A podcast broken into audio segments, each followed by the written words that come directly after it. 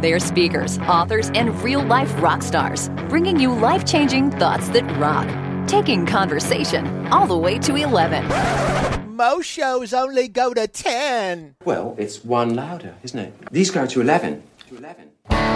This is Thoughts That Rock. Now, here are your hosts, Jim Knight and Brant Menswar.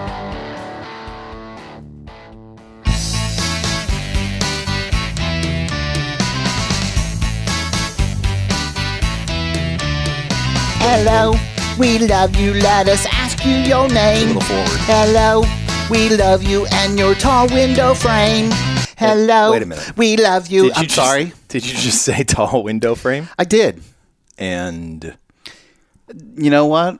I wrote this two seconds before we started. That's all I could that's find. the only that that's the only rhyme with the word name. That's the rhyme you came up with. window with. frame. Window Yeah. frame. I love your tall window frame. you couldn't say counterclaim, Hall of Fame, aspartame, perfect game, I like a tall window frame, brother. baptismal name.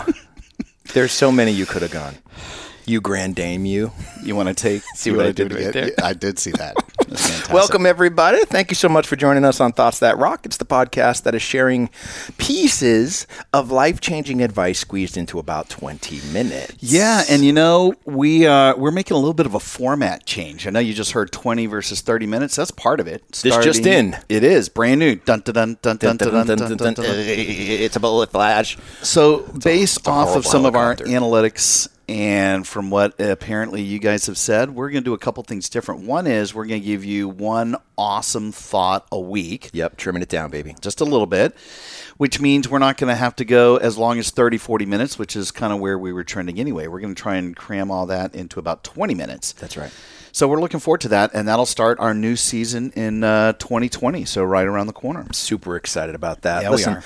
this podcast helps support Cannonball Kids Cancer and their fight for finding treatment options for kids who've run out of options. So if you get a second, we would truly appreciate it if you check them out at cannonballkidscancer.org. Yeah, they're amazing. And listen, we know how busy you are, and life is coming at you at about 100 miles an hour. Mm-hmm. And just trying to find a moment to grab a tiny little morsel mm-hmm. of leadership, just something in your life to amp it up. Yummy. They're hard to come by. We get that. Mm-hmm. Which is why it doesn't really matter whether you're, let's say, holding an all day garage sale right now. Two bucks. Or maybe you're slinging mulch.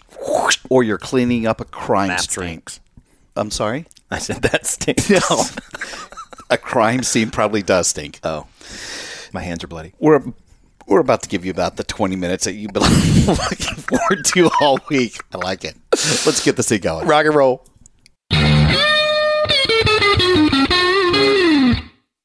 Our guest today comes from the cutthroat world of political marketing. Uh, Phillip Stutts, the founder and CEO of Win Big Media. Phillip, first off, welcome to Thoughts That Rock.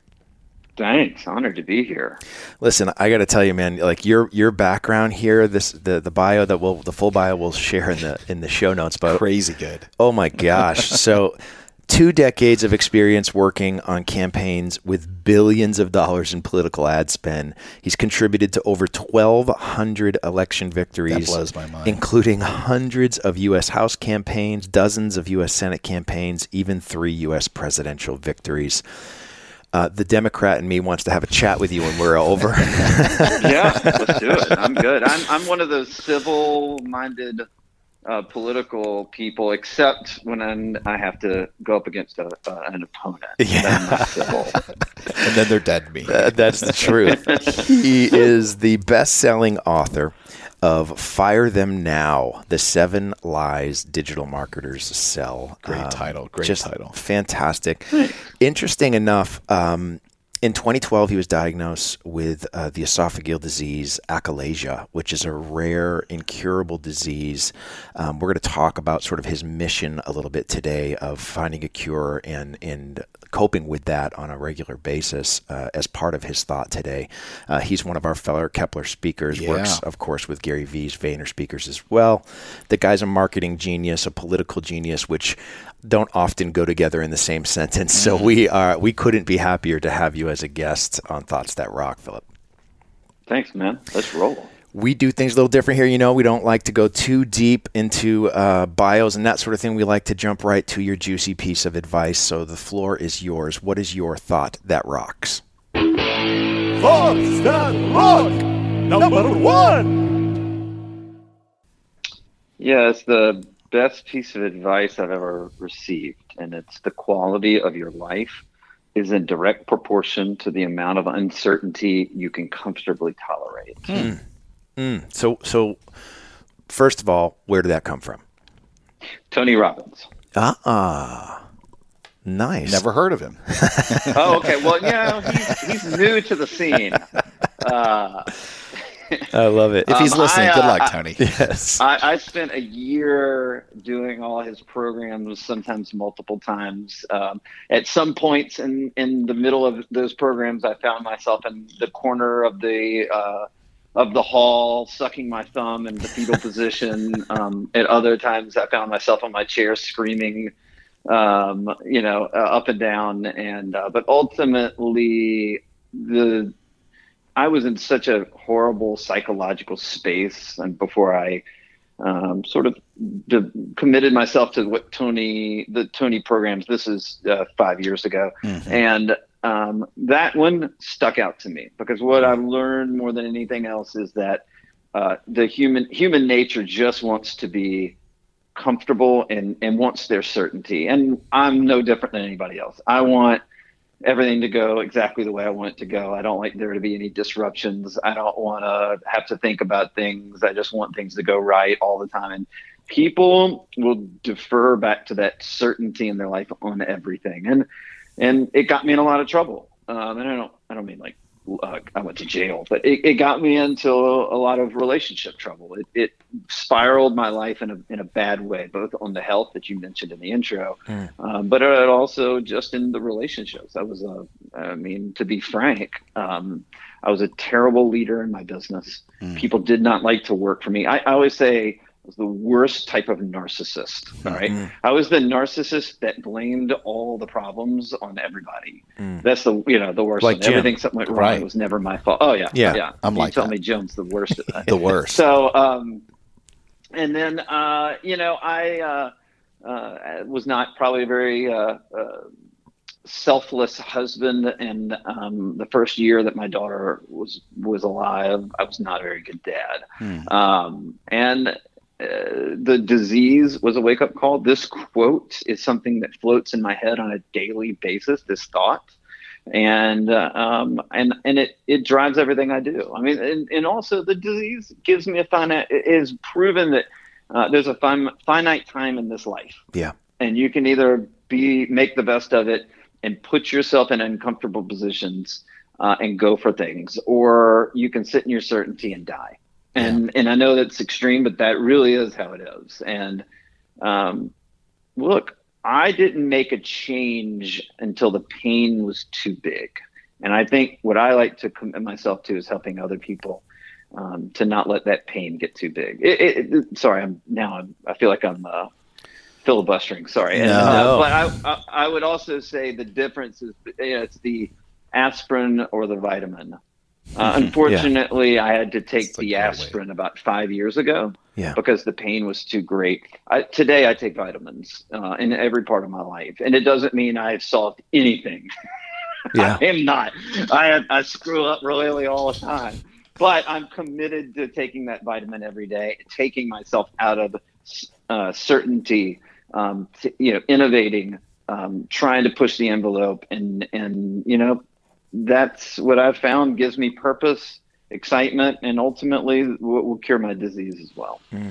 Well, first off, I think you're definitely speaking our language. I mean, we live in the world, you know, in what we do, and our backgrounds have been just ripe with unpredictability and a little bit of irreverence and, and sometimes uncertainty. Maybe we've, you know, we've been okay with accepting it. And it's funny when you first threw the quote to us, I was thinking in my head that it, it felt like it was more of a business approach. And it's funny that almost all the examples that you used were in your personal life. And you've, I'm sure you've probably given a ton of advice to different political candidates. But, you know, here's the one that stuck out to you from somebody else that was uh, in, in the self development world, the one that resonated with you. And, I'm sure people say all the time that they don't like uncertainty, but I think when I look at the quote that you gave here from Tony Robbins, you know, if you are more willing, I think, to accept it accept the uncertainty, it sort of frees you up, right? That that if you allow things to happen, you're not going to get freaked out. And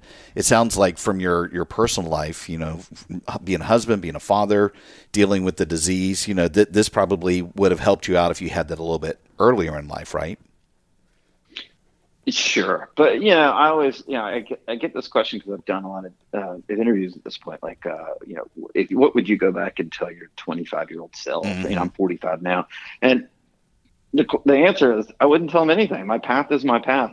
Yeah, I feel incredibly blessed that at the the ripe uh, young age of 40, I was able to rewire my entire brain uh, which was the suckiest two years of my life. Hmm. But I came out the other side.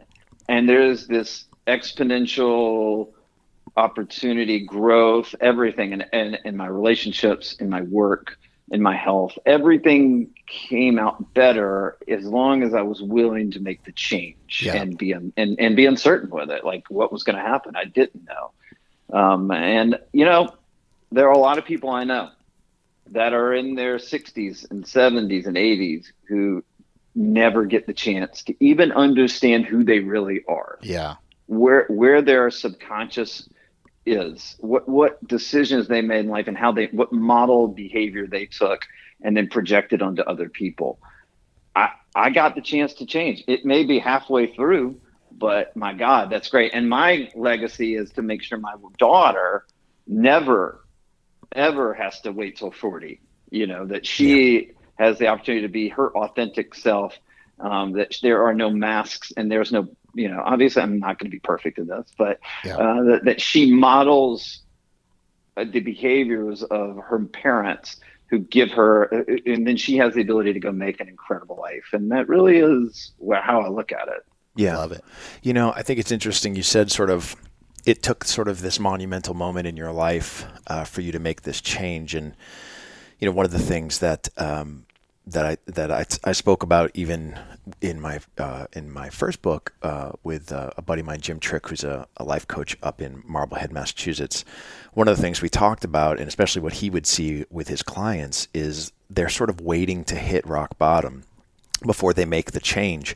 And one of the things he would always say is, if you're waiting to hit rock bottom, raise the floor. Mm-hmm. Um, and and the other day we had, we were interviewing a friend of ours uh, on a future episode here, Alan Stein uh, Jr., and he talked about sort of a prescription for success and and it, it, he relates it to the way that we take medicine he said there's two types of people right there are people who can take that horse pill and swallow it dry, and then there are people who need to crush it up in applesauce and hide it and and, and take it that way. Mm-hmm. And I think that um, it's sort of I would imagine you sort of had to face that same sort of a decision, right? When you have to make these changes, you can either try to take that pill as it is and and do it that way, or you can break it down into bite-sized pieces and and approach it in that fashion. Which one worked for you? Well, I'd rather have crushed it into the applesauce and taken it. Um, but I, I was, you know, facing. Um, uh, so on the, I was facing a lot of uh, uh, consequences in my life on a lot of different fronts. Um, five years ago, at this moment, um, mm, my my marriage was okay, but it it definitely was not going in the right direction. I definitely had skipped out on the first year of my daughter's life, traveling for work, what I thought was things that I thought were important that weren't. Um, the the disease was uh, the the diagnosis on the disease is that I'm facing a, a, a I have an esophageal disease called achalasia, mm-hmm. and it um, uh, my muscles and my nerves and my stomach don't I mean my esophagus don't work, and so I can't eat without swallowing a ton of water and everything I do, and it's a and it's a autoimmune disease, and the doctors say they will remove my esophagus in the next five years if there's not a cure, and there is no cure, and it's a rare disease. People don't put money in rare diseases. Okay, all that stuff, and then you know, so you could see like I, I there was this crazy disruption coming with me and everything. I mean, yeah, so I yeah. sort of I had to, uh, and I, and you know, at these Tony Robbins events, I was forced to peel the the layers of the onion in my in my psychology to understand where my behaviors came from and then start to rebuild that. And and it smacked me in the face all at once.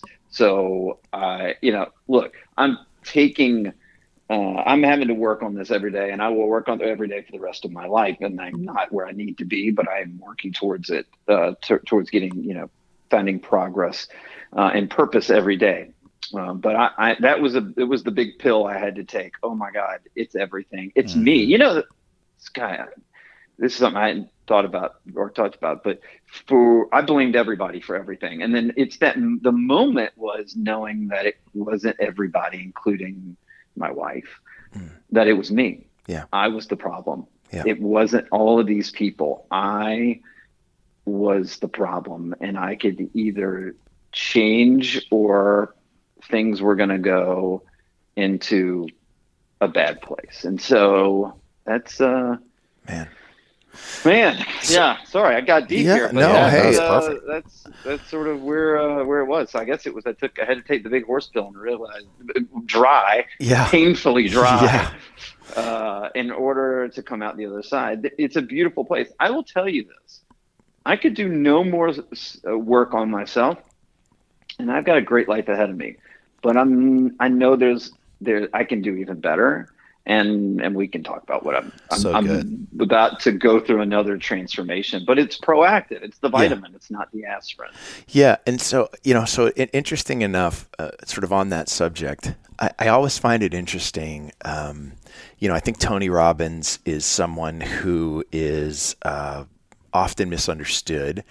Um, I, I, had this sort of image in my head of who he was and what he stands for, and then I watched the documentary mm-hmm. um, uh, that he put out, and yep. it it changed a lot of my opinion uh, in a good way, um, and and also some of the dangers of the the business that he's in in personal growth and the the, the boundaries and the steps and the and what's at what's at stake and what's what's the risk on the part of the people who come um, and it's I think it's always interesting. So in my head, uh, over the course of the last 20 years, I would say that the people that I would imagine going to a Tony Robbins type of event were really struggling in their life in some way, shape, or form, or weren't weren't successful in the ways that they chose to be successful, they were longing to be successful. But when I see someone like you who's had enormous success in a field that is not known for enormous success, um, I'm dying to know what is it about someone like Tony Robbins that attracts you to want to be involved because I would think someone like you's got it all figured out. And so it, it, it's just, it, it, blows my mind that, um, is in spite of the success you've had, you're still longing for more. Can you, can you tell us a little bit about how that came about or what drew you to that? I listened to a podcast. Um, with Tim Ferriss and Tony Robbins. It was uh, in like 2014, and I, I didn't know anything really about the guy, and I just pull, I was driving from uh, New Orleans to Birmingham, Alabama to see a client, and I just pulled over on the side of the road and started taking notes. And I was like, I, whatever he's selling, I'm buying because he is hitting everything that I'm struggling with right mm. now. And obviously, he, he's good at what he does. But uh, I literally got to my hotel and Googled Tony Robbins hmm. and saw that there was a program called Business Mastery. Like I wasn't ready to look at inside myself at that moment. And so I, I just said, all right, how much is it? And it was like, you know, $10,000 to go or something. And, yeah. and I literally about threw up in my mouth because uh, I would, I'd never spend any money on myself. Like that, that would be a waste of money. Right. Yeah. Not realizing, and you guys so understand this, right? The best stock in my portfolio is me. Mm-hmm. So why in the world would I not invest a ton of money in myself to get better? Because I'm the best ROI in in my life. Yeah. Like there's no stock that's been better than than what I've what I believe I can do. Yeah. And so writing that check, I basically said, well, I can't fail now. I've written, written this massive mm-hmm. check. And I went to the program. It, uh, I'm, I'll never forget. I called my wife that first night and said, My whole life, I've been looking at a hieroglyphic map and not knowing where to go. And one day with that dude, and I literally said, I can see where the treasure is. and it didn't mean I got to the treasure. I could just see how to get there. And, um, and then I was willing to kind of look inside my personal life and, and go through that. So I did all these programs that year. Um, since that point, I've probably invested close to four hundred, five hundred thousand dollars in myself, in mentoring programs, in high level masterminds, in these things. Um, and it's one of the reasons why in five years I created an ad agency right after this first program with Robbins, and we've grown at thirty thousand percent in less than five years. Um, and and uh, we've started four companies since then. They're all debt free. I'm sole owner, and there's no outside investment. And we we're all cat. I mean, we're all growing every one of them. Wow. And so uh, the reason it's not that I've done anything great, I just invested in the stock that I know works. And I always ask people that that I work with, like, what's your most important stock in your portfolio? And they all say, oh, you know, I got Microsoft, got Right. Apple, and I go, really?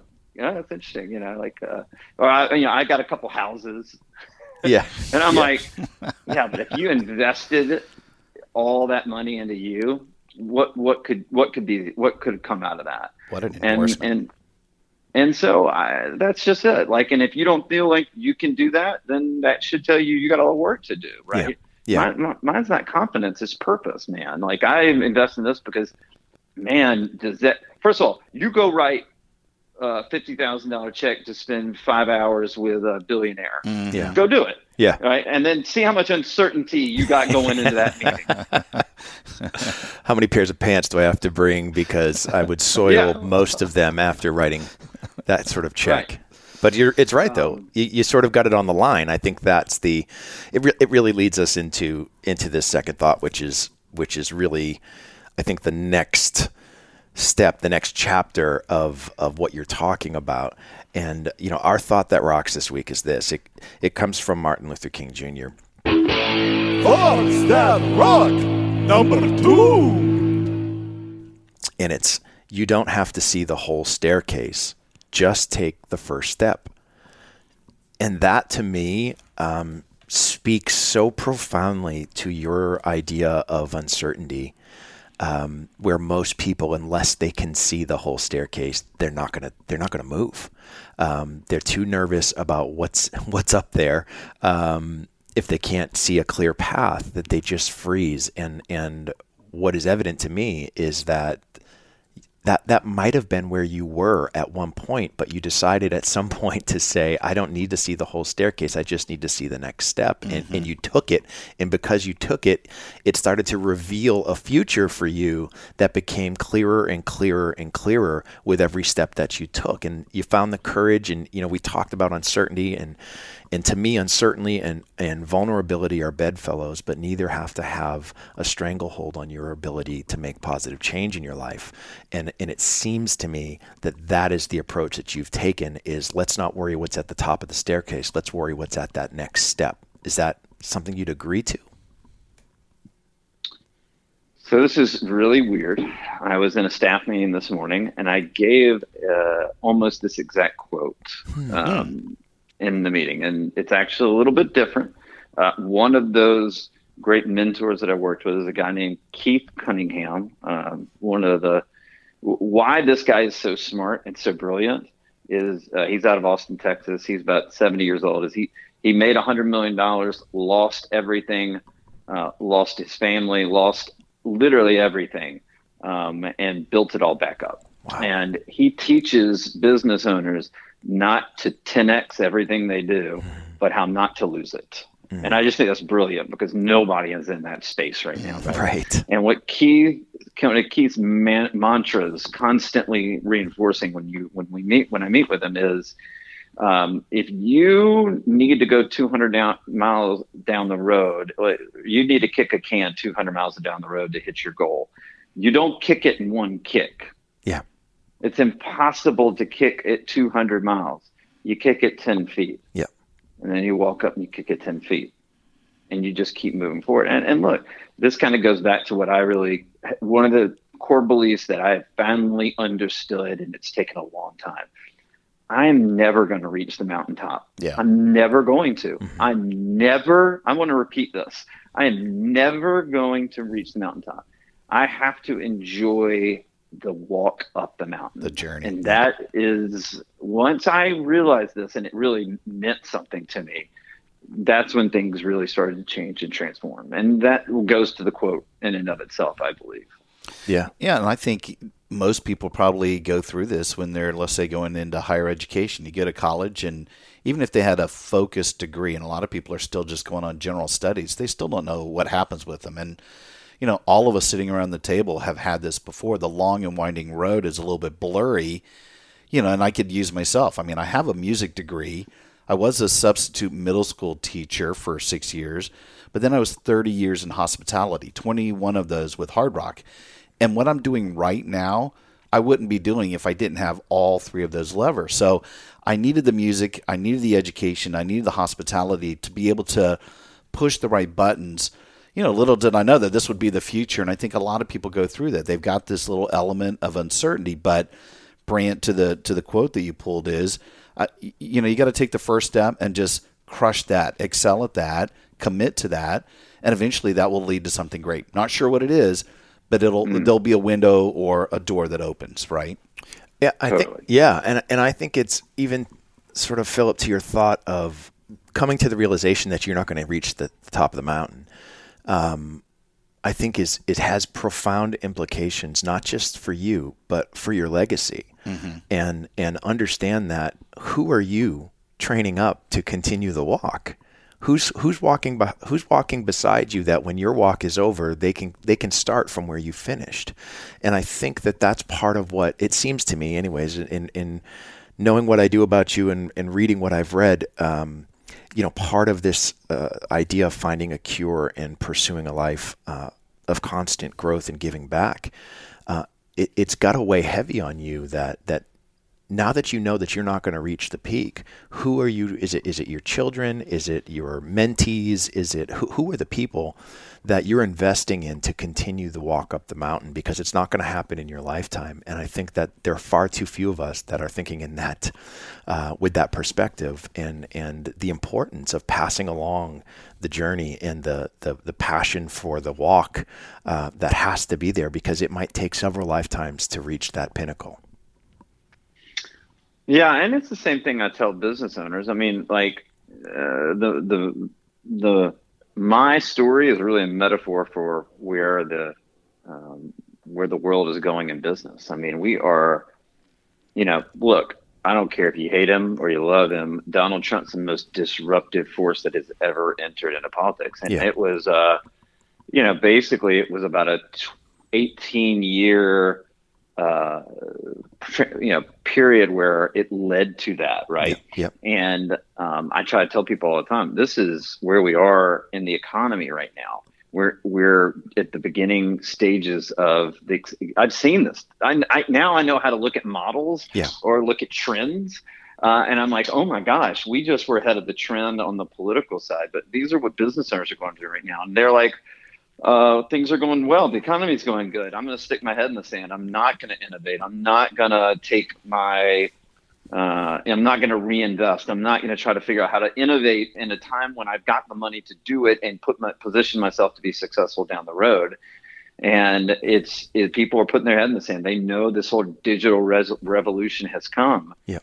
um, and they're they're playing a tactical game um, and they're really frustrated by it and then they shut down. And i mean i get it. I totally understand how that feels.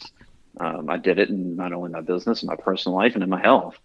Um, and so you know the question is what do you need to do? Let's go back to thought two right? Right. what what do you need to do to take one step at a time to do things the right way to innovate and put yourself in a position to yeah it could be grow yourself but it could also be about your business Yeah. um, or it could be about your health Yeah. and I think what, you know, look, I always, let me give you one example. Um, and I talk about this in my book, but um, it, the disruptions that are coming in the economy are not what you see, it's what you don't see. The the one example I give is the uh, autonomous cars. Like they're coming, right? We know in like Yep. five years they're going to be here. Yep. My my seven year old daughter will never drive a car. Right. Um, great. That's the one we see. We know it's coming. It's the second and third order consequences of that. I mean, what happens to, let's say, city and state governments when you can no longer write speeding tickets or parking tickets because self driving cars are going to go the same, you know, the right That's speed. And, and they're going to park themselves in legal spots, and there's no more revenue. No revenue coming in. no revenue coming in. What what happens there? What happens to uh, emergency care nursing nurses when there are 250 to 500,000 less auto accidents a year, and they're not going into hospitals? Do they? Those people get laid? You know, does a, a large proportion of those people get laid off? Yeah. Um, what happens to insurance car insurance companies? Yeah. when you don't 99% less traffic accidents are occurring. Um, and the crazy uh, the fun one is what happens to ambulance chasing lawyers. Well Right. they'll go away. But the, um, but the other one is uh, uh, what happens to people on organ donor lists? The 35,000 deaths per year by automobile in the US alone.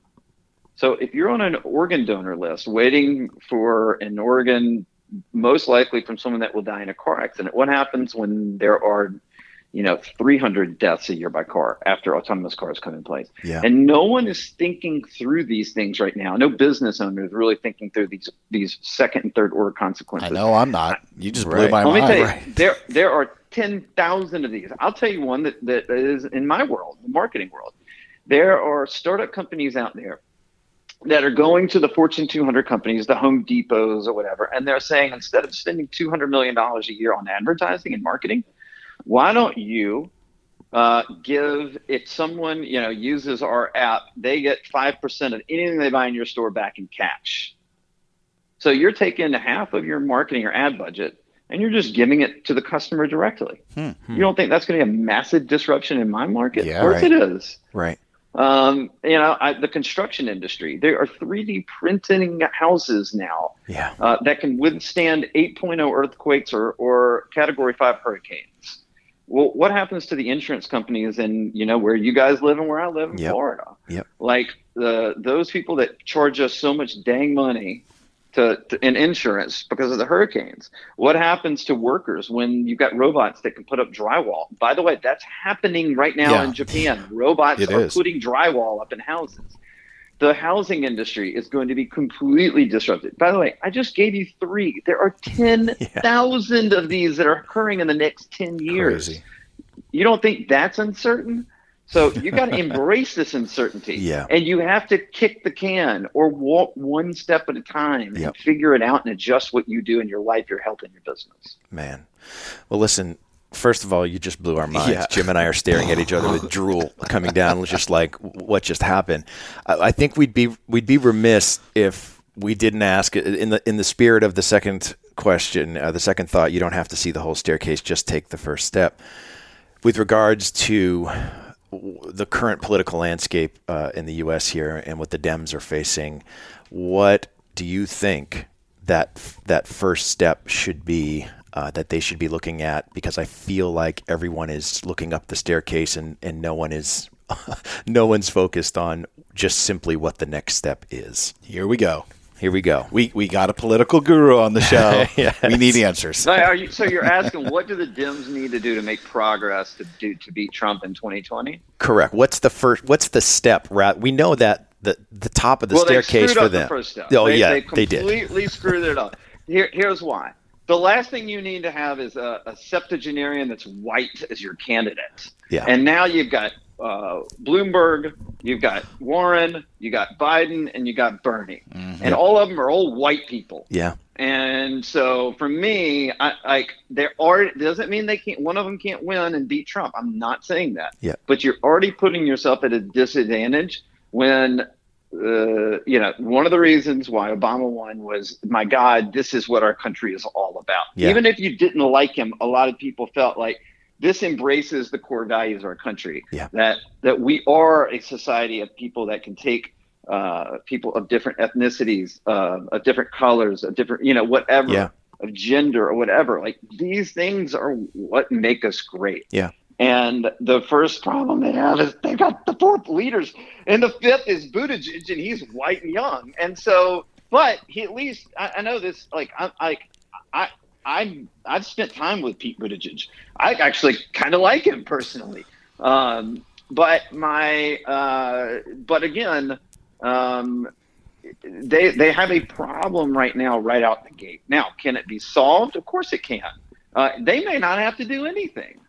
Yeah, right. solved. yeah, yeah. Um, but maybe they will too. So I just don't know right now. I think they've started. Um, there. Listen, if I'm to look at the internal polling right now in this race, uh, the, the do you know what the number one motivating what Democrats want more than anything right now? The issue that is driving them more than anything. Climate change. But you think it's climate change? Do you think it's Healthcare, healthcare? yeah. You- One of the What- two. what do you Cli- think? I think climate probably number one. I hear that more than anything I else. think I think healthcare. Uh, I would I would Yeah. think healthcare. Sure, you're both wrong. really. Yep, it's it's beat the hell out of Donald Trump. Uh, that's true. Yeah. I'm not a political. Yeah. so my point is though that's a that's a very strong motivation motivating factor Yeah. the republicans are like man we're fat and happy right now Yeah. Mm-hmm. and this is what happens in our business think about and i'll give you so can i give you a Sure. very very fast history example of this Yeah. yeah. so in 2004, I ran the Get Out the Vote marketing program for George W. Bush's reelect. It was the most innovative race in the history of political races ever, because for the first time ever, we used consumer data, over, overlaid it with what's called voter data, which voter data is basically every state collects data on you as a voter and gives it to us as the marketer, and then we market to you. But we were able to combine like consumer data, like what you, your subscriptions, your purchases, all that stuff, building out profiles of each voter so that we could target them with messages on the things they cared about rather than just the politician going out. It's Minority about what Report. they wanted to talk about. So that had never happened before in the history of American politics. And it happened in that race for the first time ever. And after that race, what did we do as the, as the Republican Party? Man, we sat back and said, "Woo, we did great here. This is great." And the Democrats got pissed and they innovated. Yeah. Because they just got disrupted. Yeah. And then all of a sudden, Obama came in and took and modeled all the stuff we did on data and married it with social media. Yep. And then they had eight years and they sat back and they said, Woo, we're fat and happy. We're going to win forever.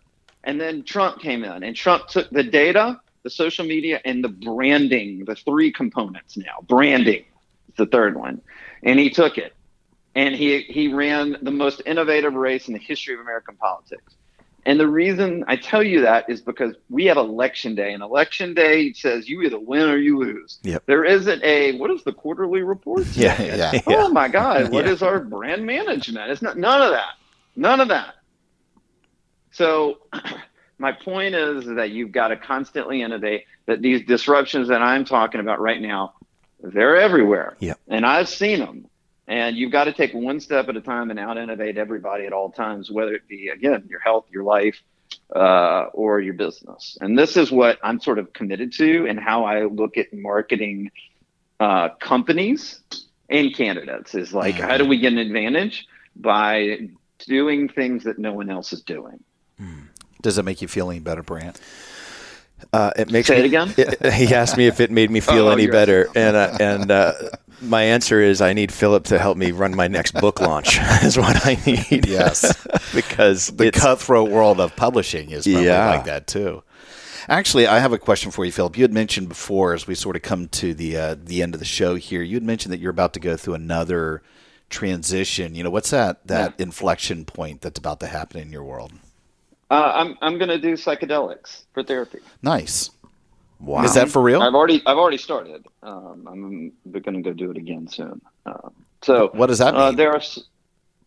Uh, are you familiar with uh, psychedelic therapies? no, I'm not. I, I am a little bit, yeah. Um, Yeah.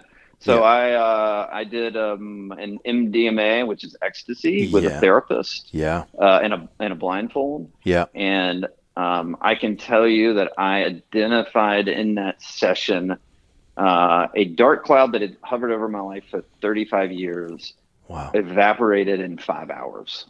wow. And and then I was able to go work on it for eight months. And so I'm going to do it again. I'll probably do psilocybin this time, which is mushrooms. Uh, this is not at a party. Right, right. you know, this is in a very controlled environment with a blindfold on. It is not legal, um, but it will be. It is literally in the late stages of clinical trials being run by Johns Hopkins right now. Um, uh, but what it does is it helps. Like there are certain things that I, as hard as my willpower is, I cannot uh, willpower and, and and and break through uh, those walls that I need to, and I identify what those problems are, uh, the way I need to improve, how I need to be, live more authentically or, mm. or be more present, uh, all these things, and um, and so um, I'm giving this a shot. And the, the, first session I did was remarkable, change literally changed my life. You just uh, gave forever. everybody on our show a reason to jump into the show notes. Everyone's gonna be looking for psychedelic therapy brand. Yeah, I, mean, I sure tell you, uh, just Google the great great article is uh, one of my real good buddies is a guy named Tucker Max, who's a best-selling author and an entrepreneur. And just Google Tucker, Tucker Max MDMA, and you can read about it. And there's another book uh, called, if you really are interested in this, the the book is called Trust surrender, receive uh, by Ann Other, O T H E R, uh, and it's a bunch of case studies um, on it. And and they're using this in clinical trials right now to help people with PTSD from war yeah. and things like that, and having insane results, like yeah. insane. But here's the thing: we all have PTSD in our lives. Yep. I don't care if you grew up with a great set of parents or a horrible set of parents there is PTSD and things that we did and decisions we made. And so the question is, what are you going to do about it? And so this is the, the path that I'm kind of going down right It's amazing. That's honestly, Jim, you don't even know it, but we have a mutual friend uh, in, in the hard rock world that has done this. Um, actually took a journey, it, it put him in the middle of like the Amazonian jungle to, really? be, to be administered with uh, a shaman who did, uh, it's some sort of, is MDMA, yeah. what, which one's the frog poison? Uh, I, I, I, there is uh, there is yeah, one. Yeah, it is. there are a lot. There's a name for ways. it. There's a. Uh, it's a real yeah. deal, and mm. like you have to you have to be with people who know what they're doing because it's not. It's, you know, it's not. This isn't recreational. This is this is purpose behind what they're doing. It's amazing. It's it's enlightenment of some kind is what people are searching for, and so um, he's had honestly amazing life changing results from and and I think for him that next maybe MDMA was the next thing he was going to be going to try because he had such an amazing experience the first time. Oh. But listen, Phillip, you've been honestly, I wish we could do a, a mini series with yeah. you. I mean, he's coming back. Uh, sorry if I was rambling. Oh no, gosh, are you kidding I me? Get on, I get going. We uh, we want to just make sure that people can stay in touch. I know you you have a um, a free, a free, service. Yeah, a free like. marketing audit that you offer, and I know you want to offer the same to our audience. Could you tell us a little bit about what that's in, what's involved with that? Yeah, I mean, I, uh, part of what I'm my mission now is is real simple. This is the company mission and values. This is how I live my life. And I the, the reason I set this up was because I wasn't this, and I'm striving to be it every day. And it is simple as this: give and grow give more than you take and always be growing. And I think yeah. if I can just live by those two things, I'm going to have an extraordinary life. Phillip, right? you already gave and, us a great thought. You don't have to give us two. that's okay? that's going to be the second. Episode. Give and grow. That's amazing. Uh, Let's just start there. yeah, my bad. Uh, no, anyway, and so. Um, we created, you know, I kept running into business owners. I interviewed 100 business owners for my book, and they all came back with the same thing. They were sort of frustrated with the marketing world. They couldn't figure it out. They were told to go run a bunch of ads with no real reason behind them, and then they lose all this money, and the marketing firm makes a bunch of money and all this stuff. And so we just said, well, let's help them even if they don't work with us. And so we created a free five minute marketing audit. You can go to phillipstutts.com backslash audit. It takes five minutes. It's your basically you input your digitally available public footprint. My team reviews everything about your company that's available online um, over a two to three business days. We put together a 25 point checklist, a seven page report on what you're doing right and what you can improve. And then we'll do a free 30 minute consultation to go over it with you wow. and uh, and answer any questions. And you, if at that point you go, man, can we work with you? Well, yeah, we can have that conversation. But if you don't, just take it and do whatever you want with it. Um, I'd rather, you know, we've done over 500 at this point um, and uh, it's been it's been extraordinary to learn about business owners and people. It's a, been a great psychological study for me because I learned so much about uh, where people are in their in their business life cycle and how how they need to improve. So it's great. What, what's the best way for people to do that? Should they go to your website? Is there what's your social media? How how, how is that going to yeah, happen? yeah. Actually, you can find everything about me at phillipstutts.com, and the audit is there too. And there's a tab for it. You just click right on it. Fantastic. We'll put that in the show notes for sure. Phillip, listen, man, you have been a complete rock star today. We can't thank you enough. We look forward to doing this again, uh, hopefully sooner than later. Thank you so much for being a guest on Thoughts That Rock. Uh, it, it- honestly, it's my honor, and, and I, I just love the purpose that you guys put out in the world. And um, yeah, this is the kind of um, uh, podcast that, if more people had, uh, we'd be a, a better society. So I'm I'm honored too. So thank you. Oh man, We love hearing that. that, well, it's guests like you, man. You're awesome. Thanks, brother. Rock on.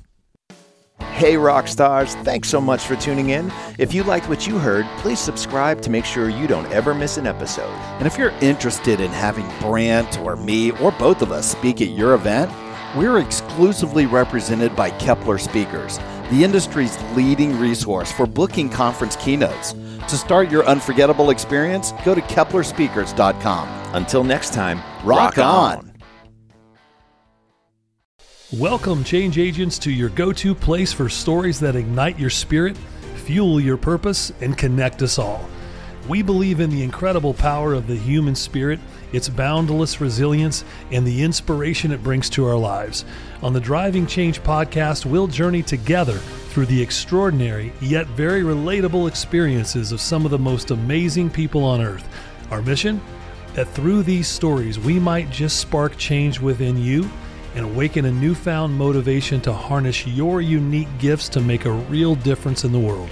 So get ready to be inspired and join us on this incredible adventure. You can find the Driving Change podcast on Apple Podcasts, Spotify, iHeartRadio, or wherever you love listening to your favorite podcasts.